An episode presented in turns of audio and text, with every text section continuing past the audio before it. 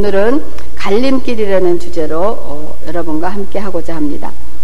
바울은 갈라디아에 있는 형제들에게 구원은 하나님께서 우리에게 선물로 주신 은혜, 즉 예수 그리스도를 믿는 믿음으로 얻는 것으로 그 외에 더할 것이 없다라고 호소를 하고 있습니다. 그러므로 바울은 만일 갈라디아 교인들이 할례를 받으면 그리스도는 그들에게 아무 유익이 없을 것이라고 말을 하고 있습니다. 그래서 바울은 복음의 그 왜곡으로 갈라디아 교인들이 흔들리는 현실 앞에서 투쟁적인 정말 이 서신인 갈라디아서를 쓰게 된 것입니다. 이 갈라디아서에 나타난 그 바울의 주된 관심은 유대주의자들이 그 율법을 지킴을 강조하는 그 가운데 바울은 아니다. 믿음으로 의롭게 여김을 받는 것이 그 이신칭의의 사상을 강조하고 있는 것이 내용입니다. 그러나 이 서신 전체를 관통하는 그 핵심의 내용은 하나님께서 예수 그리스도 사역을 통해 이루신 새 창조와 그 결과로서 모든 믿는 자에게 주어진 자유에 대한 말씀을 하고 있는 것입니다. 자유란 어 제가 국어사전을 찾아보니까 국어사전 의미로는 외부적인 구석이나 무엇에 얽매이지 않고 자기 마음대로 행동함 또한 그러한 상태라고 말씀을 하고 있습니다. 저는 이 시간에 이러한 세상적인 관념에서의 어, 말하는 그 자유를 논하진 않겠습니다. 하지만 이 단어는 그 많은 의미를 포함하고 있는 줄 압니다. 우리가 이러한 세계의 역사를 통해서 보더라도 많은 사람들이나 아니면 국가들이 이 자유를 얻기 위하여 목숨을 버리는 것도 아까워하지 않고 또한 투쟁해왔고 아마 지금도 세계 각각 어느 곳에선가는 이 자유를 위한 그 투쟁이 계속되고 있을 것입니다. 짧게라도 우리 조국의 한국의 역사를 보더라도 우리가 일제시대 때 자유를 얻기 위하여 뭐 3.1운동, 독립운동도 있었고 또한 많은 투쟁을 통해서 해방을 또 맞이했기도 했고 또한 해방을 맞이하고 난 다음에는 또 우리 6.25 사변이 일어나고 또한 전쟁이 있었고 남북의 분단이 있었습니다. 또한 우리가 남쪽에서도 이거를 통해서 민주주의라는 나라가 세워졌지만은 또한 많은 4.19와 뭐 5.16과 이거 겪으신 여러분들을 다 아시겠지만 또 뭐 유신 체제와 뭐 6.18과 얼마나 많은 끊임없는 그 투쟁과 그러한 그 다툼이 있었습니까? 또한 이러한 그 정치나 이러한 큰 국가적인 분야뿐만이 아니고 어떠한 또 특정 분야에서는 개인의 자유나 권익을 얻기 위해서 특히 한국 사람들은 그런 거 참 많이 하죠. 몸에 이렇게 신나를 뿌리고 분신 자살하는 그러한 경우가 참 많이 있습니다. 그러나 이러한 과정을 통해서 사람들이 그 원하는 자유가 정말 얻어졌습니까? 또한 자유주의자인 그 패트릭 헬리라고 미국 독립 형립 과정에서 자유 아니면 죽음을 달라라고 그 말하는 것처럼 자유가 인간의 생존의 근거임은 분명한 것입니다. 그렇처럼 이러한 그 자유를 상징하는 나라 미국에서 살고 있는 지금 우리는 여러분들은 이 자유가 누리고 계십니까? 여러분들이 살고 있는 이 미국에서의 자유는 여러분 어떻습니까? 물론 이러한 정치적으로나 자유민주주의 국가에 사는 이러한 자유도 사실은 굉장히 중요합니다. 하지만 세상의 눈으로 이 세상이 갈망하는 이름의 자유는 어떤 개인이나 또는 집단에게 부분적으로 이루어질 수는 있으나 모두가 자유를 누릴 수는 없다라고 봅니다. 이 미국에서도 자유국가이지만은 모든 사람이 다 자유로운 것은 아닌 것입니다. 그런 것처럼 예수님께서 사마리아 여인을 만나셨을 때 사마리아 여인에게 이물을 마시는 자마다 다시 목마르다라고 말씀하신 것처럼 아마 우리가 끊임없는 자유에 대한 이러한 목마름은 아마 끊임없이 계속이 될 것입니다. 그러나 이러한 끊임없는 자유에 대한 목마름을 완전히 해소할 수 있는 길은 없으리라고 저는 확신합니다. 우리가 자유를 누릴 수 있는 길은 우리의 힘으로 되는 것이 아닌 거예요. 여러분, 우리가, 우리가, 우리, 오직 우리가 자유를 얻고 자유로 인도하는 길은 하나님이 말씀하셨습니다. 진리를 알지니 진리가 너희를 자유롭게 하리라. 라고 말씀을 하셨습니다. 진리, 즉, 예수님만이 우리를 자유롭게, 자유케 하실 수가 있다는 것입니다. 여러분, 이 말씀을 경험하여 보셨습니까? 우리가 이 요한복음 8장 32절 예수 믿는 사람이라면 누구든지 다 암송하는 말이에요. 진리를 알지니 진리가 너를 자유케 하리라. 근데 정말 이 말씀의 의미를 깨닫고 사는 그리스도인들이 정말 얼마나 되는가 한번 생각해 보면서 정말 이 말씀이 여러분의 삶 속에서 경험이 돼서 정말 이거구나 하는 것을 깨달음이 있는 저와 여러분이 되기를 바랍니다. 아무도, 아무도 죄로부터 자유로워질 수 있는 사람은 아무도 없는 것입니다.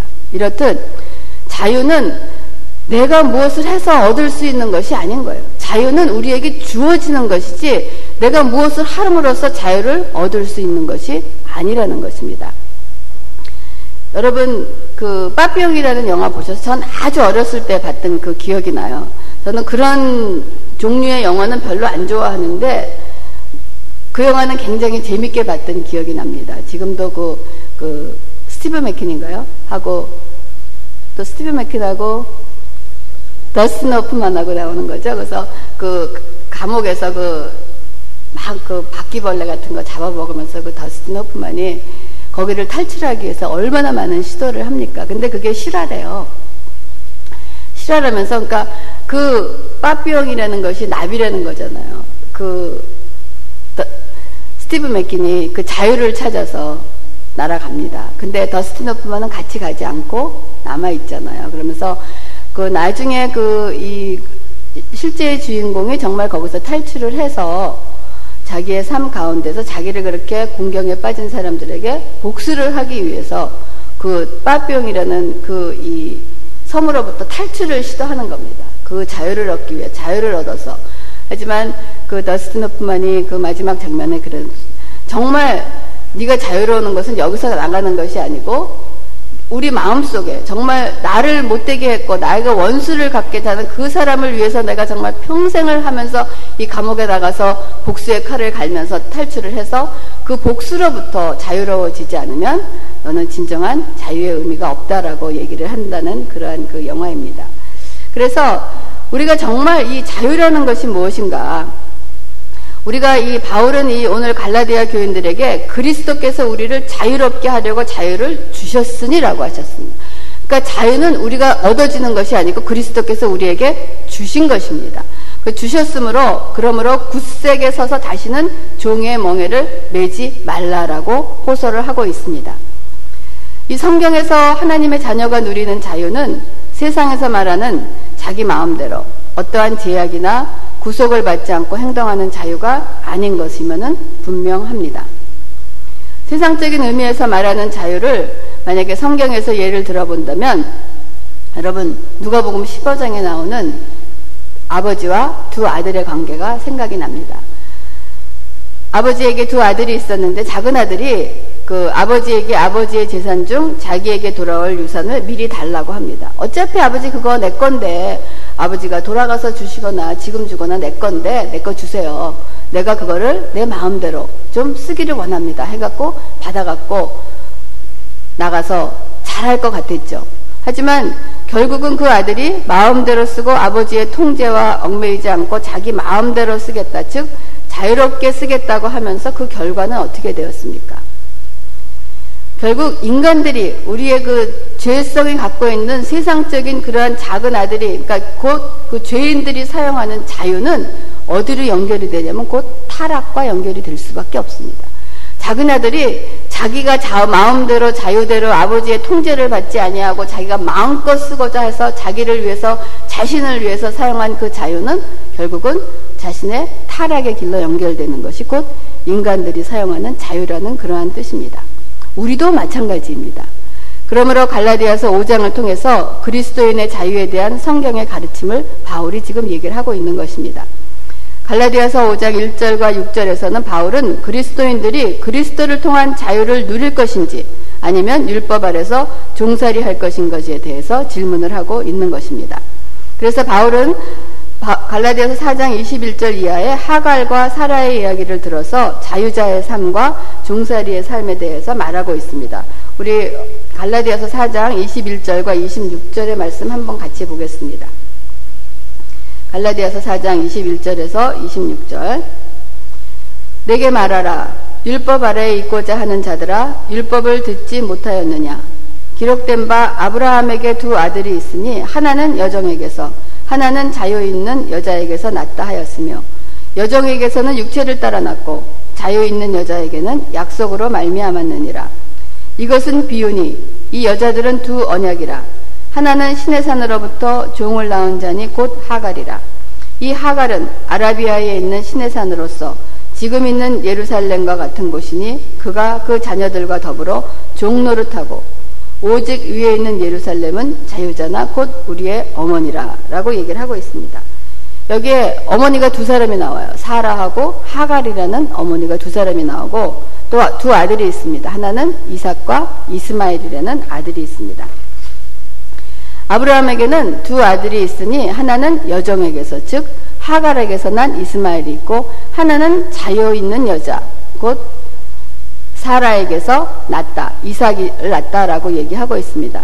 이것은 창세기 15장으로 우리가 거슬러 올라가면 아브라함이 아들이 없었습니다. 자식이 없었어요. 그래서 자식이 없으므로 하나님께 하나님이 너에게 뭐를 주기를 원하느냐 그랬더니 아브라함이 저는 무자함으로 자식을 주기를 원합니다라고 얘기했더니 하나님께서 자식을 주겠다라고 말씀을 하셨어요. 그랬더니 아브라함의 생각은 자기가 나이 늙고 늙고 자기 와이프도 나이 늙어서 우리의 힘으로는 날 수가 없으니까 저는 자식이 없으니까 나의 상속자는 다메섹 사람 엘리에셀입니다. 라고 얘기를 합니다.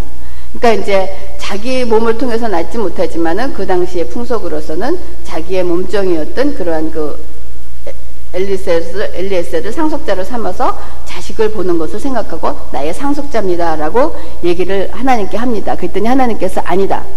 내 몸에서 날짜가 너의 상속자라라고 말씀을 해주고 계시는 거예요. 그래서 여기서 여종에게서는 육체를 따라 낳고 자유 있는 여자에게서는 약속으로 말미암았느니라. 즉 이스마엘은 육체를 따라 난 종의 자녀를 대표하고 있습니다. 이것이 무슨 얘기냐면 지금 우리가 현대를 살고 있어 뭐 이스라엘 유대인과 또한 그 아랍 쪽에 있는 이스마엘 자손이 갈렸다는 것이 중요한 것이 아닙니다. 우리 믿는 자 안에 지금 그리스도 안에 우리가 이스마엘이 있고 이삭이 있다는 거예요. 우리 믿는 자 안에. 그걸 볼 때 이스마엘은 육체를 따라 난 종의 자녀라 하는 뜻이 무엇인가 하면 하나님께서 분명히 내 몸에서 날 자가 내 상속자라라고 말씀을 하세요. 아브라함과 사라를 통해서 날 것이라고 얘기를 한 거예요.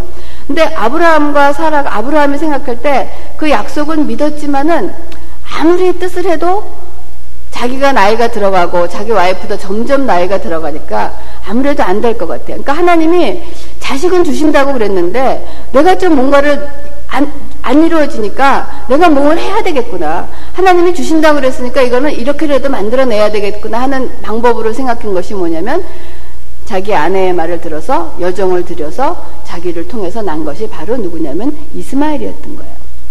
그러니까 그 이스마엘은 하나님의 말씀으로 하나님의 뜻으로 하나님의 약속으로 하나님의 능력으로 된 것이 아니고 내가 하나님의 약속을 주신 그것을 무엇을 이루어 보겠다고 내가 무엇인가를 해보려고 찾아서 찾아서 찾아서 한 결과가 결국은 무엇이냐? 몸종 하갈의 몸을 빌려서 아들을 낳게 된 것입니다. 인간이 하나님의 약속을 믿고 하나님을 위해서 무엇인가 해보겠다고 발버둥을 치면서 해낸 결과가 결국은 하가를 통해서 이스마엘을 낸 결과가 오늘날까지 우리가 지금 그 인간이 해낸 그 잘못된 결과로 인한 얼마나 많은 고통을 겪고 있습니까? 그것이 바로 이스마엘 육체를 따라 난 종의 자녀. 이것이 하나님께서 주신 우리가 율법대로 사는 종의 자녀라고 말씀을 하시는 거예요. 하지만 이삭은 약속의 자녀라고 했습니다. 이삭의 약속의 자녀라는 것은 아브라함이나 사라나 이제는 도저히 우리의 몸으로는 할 수가 없구나. 이제는 안 되는 거구나. 하고 두 손 손발 다 들었을 때 안 된다라고 생각했을 때 아브라함과 사라를 통해서 하나님께서 이삭을 주셨을 때 우리의 생각은 무엇이냐? 이것은 내가 한 것이 아니요 오직 하나님께서 하셨다는 것을 우리가 믿을 수밖에 없다는 것입니다. 그렇기 때문에 이것이 우리가 온전히 하나님을 믿고 온전히 하나님을 의뢰한 그 결과가 무엇이냐? 이삭은 약속의 자녀가 됐다라고 얘기를 하고 있습니다. 그러면 이러한 삶을 살았던 아브라함을 우리가 우리의 믿음의 조상이라고 합니다. 어떻게 이러한 아브라함이 믿음의 조상이 된 것입니까? 아브라함은 하나님께서 네가 너에게 자식을 주겠다라고 하셨을 때 그 약속을 이루기 위해서 맨 처음에는 엘리 에셀을 통해서 하겠습니다. 그러니까 또 아니다. 그래서 그것이 아니니까 또 다른 방법을 쓴 게 뭐냐면 하가를 써서 또 이스마엘을 낳는 그러한 우리의 육체의 육신의 우리의 육체의 결과를 하나님 앞에 많이 내어 넣었습니다. 그러다가 아브라함이 100세 때 하나님께서 이삭을 주셨습니다. 그래서 약속의 자석을 받은 거예요. 그러다가 어느 날 하나님께서 아브라함을 부르지 않으셨습니까? 내 아들을 바쳐라 라고 하신 거예요. 그 아들을 바쳤을 때 그 아브라함의 신앙의 그 모습을 한번 우리가 뒤돌아봅니다. 자기가 무엇인가 하기 위해서 여러 가지 했다가 결국은 그 이삭을 얻었는데 그 이삭을 하나님이 이제는 바치라, 죽이라라고 하셨을 때 또한 방법을 강구할 수 있지 않았겠습니까? 아니다. 하나님이 이렇게 주셨는데 이거를 이거를 바치라고 하셨을 리가 없어. 하면서 우리의 생각대로 또 우리의 방법대로 했을 것인데 이때 아브라함은 주저하지 아니하고 이제 하나님께서 내가 할 수 없는 일을 이삭을 주시면서 하나님께서 하셨으니 이제는 이건 내가 도저히 할 수 없는 이제는 이렇게까지 했는데 하나님은 그걸 또 갖다 바치라 그러니까 내 힘으로는 이제는 도저히 할 수 없으니까 하나님 하나님 알아서 하십시오. 내가 하나님 믿습니다. 하나님이 죽이시든 살리시든 하나님께서 하실 줄 믿습니다 하고 이삭을 모리아산에 바쳐서 묶어서 재단에 올리고 칼을 들어서 이삭을 내리치는 순간 하나님이 아브라함아 아브라함아 내가 내 행위를 아노니 내가 이제는 네가 나를 정말 경외함으로 내가 믿는다라고 말씀하시면서 그래서 아브라함에게 의로 믿음으로 의로워졌다라고 하면서 그가 우리의 믿음의 조상이 된 것입니다. 그렇기 때문에 오늘 바울은 이 갈라디아 교인들에게 그 이삭은 약속의 자녀라고 말씀을 하시면서 그것이 우리에게 지금 4장 28절 형제들아 너희는 이삭과 같이 약속의 자녀라고 말을 하고 있습니다. 지금 여기 앉아 계신 여러분들도 아브라함을 보신 적이 있습니까? 이삭을 보신 적이 있습니까? 하지만 우리가 이삭과 같이 아브라함의 자녀요, 약속의 자녀라는 것이 여러분 믿어지십니까? 이것이 믿어질 줄 믿습니다. 이삭과 같이 약속의 자녀라는 의미는 그러면 무엇이며 또한 어떻게 하여 우리가 이삭과 같은 약속의 자녀가 되었습니까? 먼저 이삭과 이스마엘을 비교해 보겠습니다. 이거는 그냥 제 생상인데 여러분도 한번 상상해 보세요. 이삭과 이스마엘을 이렇게 비교하면 이스마엘도 굉장히 멋있고 잘생겼을 것 같아요. 이렇게 씩씩하고 멋있었을 것 같아요. 그래서 이러한 그 이삭과 이스마엘을 비교했을 때 무엇이 다른 점이 있었겠습니까? 뭐 이삭이 잘나서 약속의 자녀가 되고 이스마엘은 뭔가 부족해서 하나님이 말하는 종의 자녀가 됐겠습니까? 이스마엘과 이삭의 차이는 두 사람에게는 어떠한 우리가 잘나고 못된 것은 사실은 성경을 통해서 발견을 할 수 없습니다. 이들이 자유의 아들이 되고 종의 아들이 된 것은 딱 그들의 그 근거는 이삭이나 이스마엘 자신에게 있지 않다는 겁니다. 이들의 어머니에 따라서 달라진 거예요. 누구의 내 어머니가 누구인가에 따라서 자유인의 아들이 됐고 종의 자녀가 된 것입니다. 그러므로 이와 같이 그리스도인들의 자유는 우리 자신이 어떠한 사람인가에 따라서 근거하는 것이 아닌 것이라는 거예요. 이 약속의 자녀가 어머니가 사라였기 때문에 이삭이 하나님의 약속의 자녀가 되었던 것처럼 우리 그리스도인들의 자유의 근거는 오직 예수 그리스도께 있는 것입니다. 그러므로 요한복음 1장 12절에서 13절에 말씀합니다. 영접하는 자, 곧 그 이름을 믿는 자들에게는 하나님의 자녀가 되는 권세를 주셨으니 이는 혈통으로나 육적으로나 사람의 뜻으로 나지 아니하고 오직 하나님께로부터 난 자들이라라고 말씀을 하고 있는 것입니다. 그래서 우리가 자유하는 자의 자녀가 되는 그 근거는 우리에게 있는 것이 아니고 우리의 대신은 예수 그리스도께 있다는 것이 우리의 자유의 근원이 되는 것입니다. 그러므로 그리스도께서는 우리에게 자유를 주시기 위하여 자신의 생명을 십자가에서 바치셨습니다. 그리스도께서 우리에게 주신 선물을 주신 이 자유는 아주 고귀한 것입니다. 그러므로 바울은 그리스도께서 우리를 자유롭게 하려고 자유를 주셨으니 그러므로 굳세게서도 다시는 종의 멍에를 매지 말라. 만약 누구든지 만약에 결단하지 않고 경계하지 않고 주의를 기울이지 않으면 분명 자유를 잃어버릴 것입니다.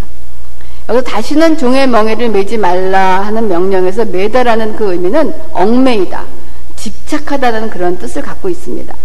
즉 종살이의 멍에에 얽매이지 말고 집착하지 말라 하는 그러한 뜻입니다. 그 그리스도 안에서 선포된 구원은 인간의 어떠한 선행에 의한 대가가 아니라 하나님의 선물로 그리스도에게서 자유를 선물로 받았으니 속박된 자가 아니라 이제는 자유인으로 살라 하는 그런 것입니다. 그러나 여러분 우리가 그리스도에게 자유 하나님으로부터 예수 그리스도로부터 자유로움을 받았습니다. 그렇지만 우리의 그 그리스도인의 삶 가운데서도 군데군데 여러분 얽매임이 있지 않으십니까? 저는 군데군데 얽매임이 때때로 있습니다. 어떨 때는 건강 때문에 건강이 우리를 얽매일 때가 있습니다. 또한 우리의 어떠한 삶에서 어떠한 생계나 어떠한 삶 속에서 어떠한 어려움으로 그것이 나를 얽매일 때가 있습니다. 또한 자녀의 문제로 또 얽매일 때가 있습니다. 또한 교회를 하고 있지만 교회의 문제가 우리를 얽매이게 할 때도 있습니다. 또한 부부 관계에서도 부부의 관계를 얽매이고 있는 부분 부분이 있는 것입니다. 그러한 그 부분 부분 얽매여 있는 것을 어떻게 우리가 그거로부터 자유로워질 수 있느냐. 예를 들면은 저도 어떠한 부분에서 이제 저는 그 이 옛날에 그 예수를 믿기 전 하나님을 알기 전에는 무엇이 가장 참 좋았냐면은 아마 저는 예수를 만약에 믿지 않았다면은 않고 세상적으로 살았더라면 아마 명품병에 걸렸을 거예요. 아마 그 명품의 명품을 좋아하면서 정말 내가 나는 먹지 못해도 내가 굶주릴지라도 내가 좋아하는 옷이나 명품 뭐 하나 하면 가져야 되겠다 하면 아마 가졌을 것입니다. 왜? 그것이 굉장히 좋았기 때문에 그것을 가져야 되고 그것이 나에게 어떠한 그 만족을 주고 어떤 그것이 나를 했던 거예요. 그러니까 그러한 것들이 이 우리를 나쁘게 하는 건 아니지만은 그것이 뭐냐면 나를 사로잡는 주인이 되는 거예요. 내가 그 명, 예를 들어서 명품 저 가방을 하나 사고 싶다, 저걸 갖고 싶다 하면은 그 명품 가방이 나를 주인이 돼서 그것이 나를 다스리는 거예요. 내가 그것을 얻기 위해서 무슨 짓을 하고 어떤 걸 하더라도 하는 그러한 일을 하게 되는 거예요. 그런 것에 인생의 가치를 두고 살았습니다. 그러다가 예수님을 알게 되고 하나님을 알게 되면서 이런 삶을 살다 보니까 그 가치관이 바뀌는 것이 결국은 무엇이냐면 우리가 자유로워지는 거예요. 자유로워지는 거예요. 지금은 그 명품을 누가 주더라도 저거 별로 들고 싶지 않을 거예요. 그런 생각이 들어요. 명품은 들면 뭐하나 그 안에 돈도 하나도 없으면서 가방만 명품이면 뭐합니까? 뭐 가방에 볼품은 없어도 정말 내가 쓸 수 있는 어떠한 물질이나 힘이 있으면 되는데 겉은 좋은데 뭐 정말 돈 뭐 또 없으면서 그렇게 우리가 그런 삶을 거칠의 삶을 살고 있는 것이 굉장히 많은 거예요. 우리가 그리스도인이 됐지만 우리의 삶을 부분 부분 이렇게 점검해 보면 그렇게 묶여 있는 것이 많단 말이에요. 그 묶여 있는 것을 풀어 나가는 것이 그거를 풀 수 있는 것은 더 좋은 명품이 더 좋은 명품이 이 명품의 자유로워지 아닌 거예요. 우린 끝이 없어요.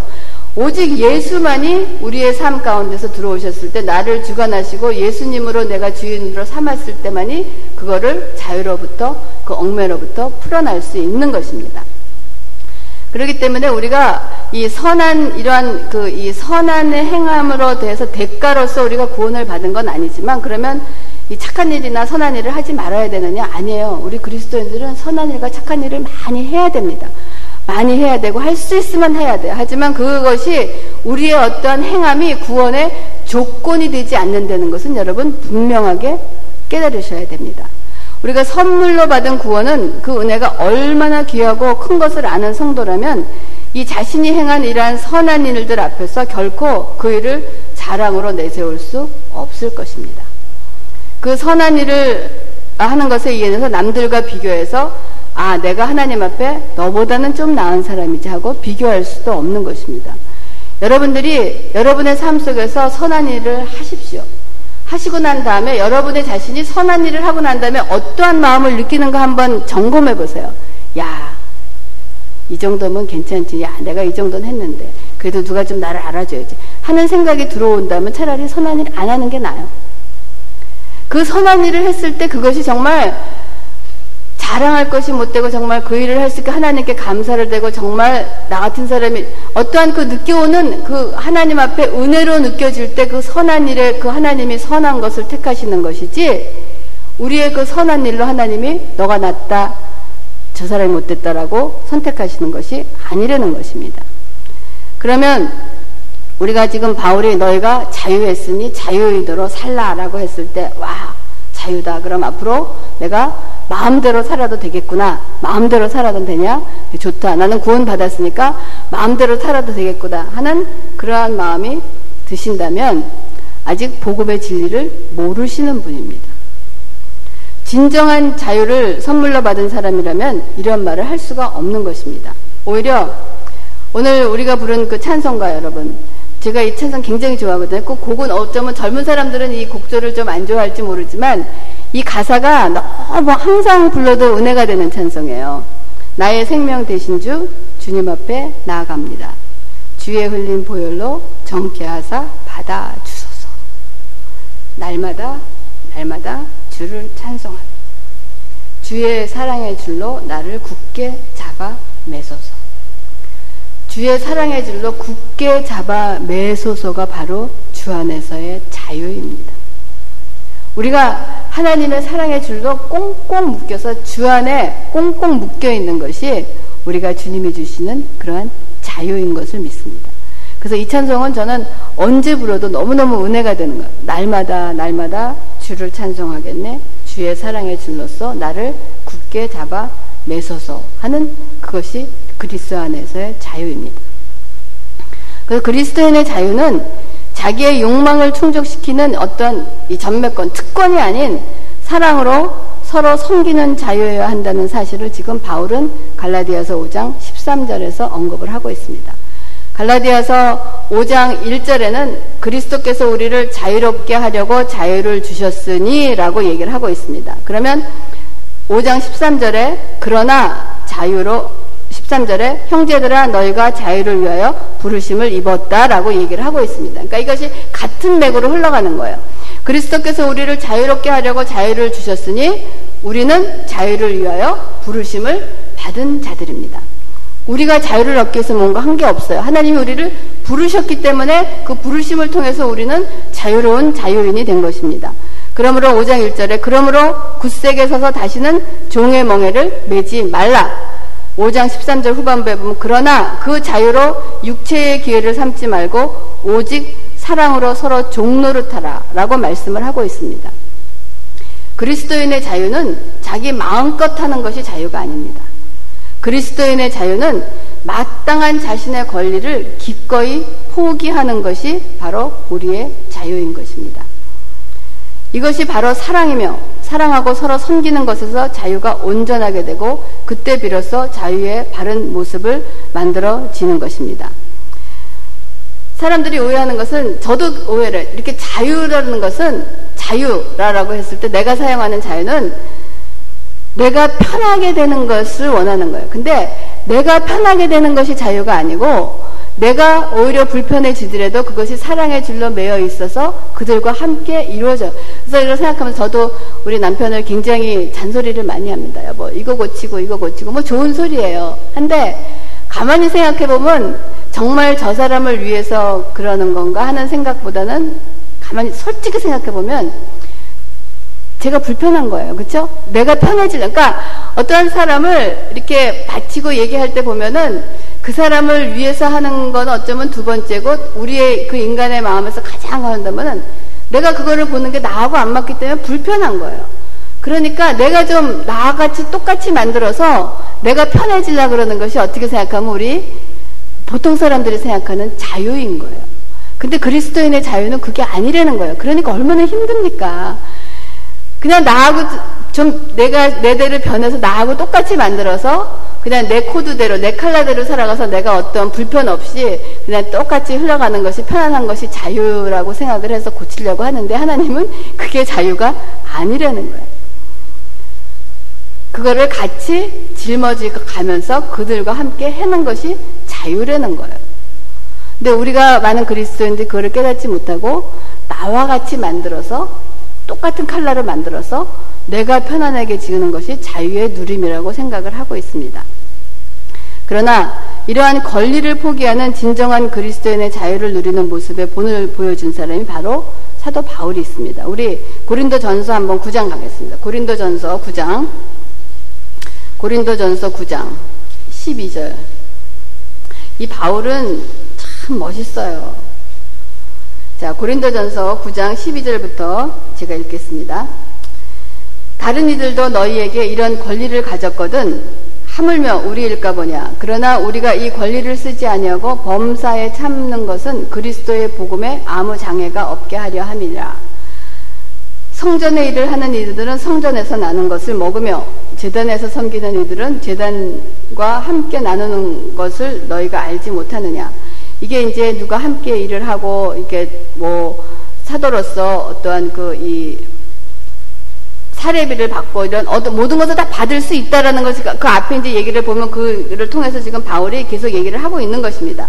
이와 같이 주께서도 복음 전하는 자들이 복음으로 말미암아 살리라 명하셨느냐. 그러나 내가 이것을 하나도 쓰지 아니하고 또 이 말을 쓰는 것은 내게 이같이 하여 달라는 것이 아니라 내가 차라리 죽을지언정 누구든지 내 자랑하는 것을 헛된 대로 돌리지 못하게 하리라. 내가 복음을 전할지라도 자랑할 것이 없으면 내가 부득불한 일임이라. 만일 복음을 전하지 아니하면 내게 화가 있을 것이다.